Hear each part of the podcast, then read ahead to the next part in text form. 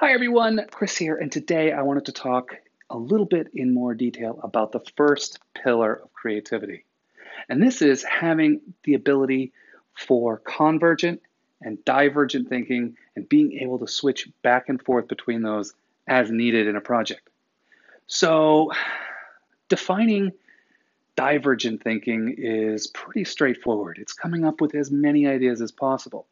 Um, you know, there's there's how many uses can you come up with a paperclip? Or how many restaurants are you going to go check out? Um, what are the top 10 movies you want to see in the spring?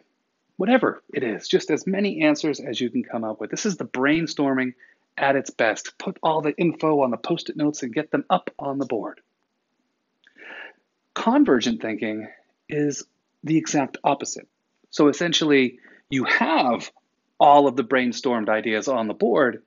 Now you need to bring it down to that one true first answer. And that can be difficult. Um, people generally have a dominance in one area. They are either really good at divergent thinking or really good at convergent thinking, and the other one doesn't come as natural to them. So, how can you boost your divergent thinking and your convergent thinking through a daily practice, perhaps. That's kind of like a little workout session for your brain. And you can. It's very simple. Um, wish I had a notebook. Essentially, get a notebook, and you can use Evernote, you can use whatever tool you want, and make a list of 10 to 15 things. Now, your first list is probably going to be 10 or 15 lists that you can make over the next 10 to 15 days. And then every day, make your list of stuff the places you want to visit, the books you want to read, um, the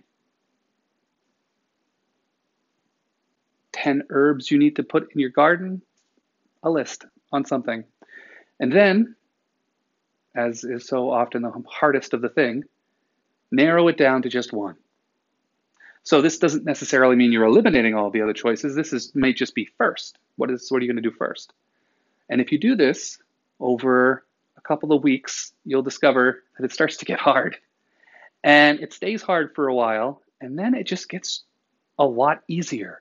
And you find yourself able to come up with new ideas very easily, and then also quickly narrow down onto the one direction you're actually going to take a wonderful exercise in divergent and convergent thinking that can boost your creativity, and all you need is a pencil. Alrighty. I will uh, join you tomorrow and we can keep going through the 12 pillars. I'm having fun. Talk with you then.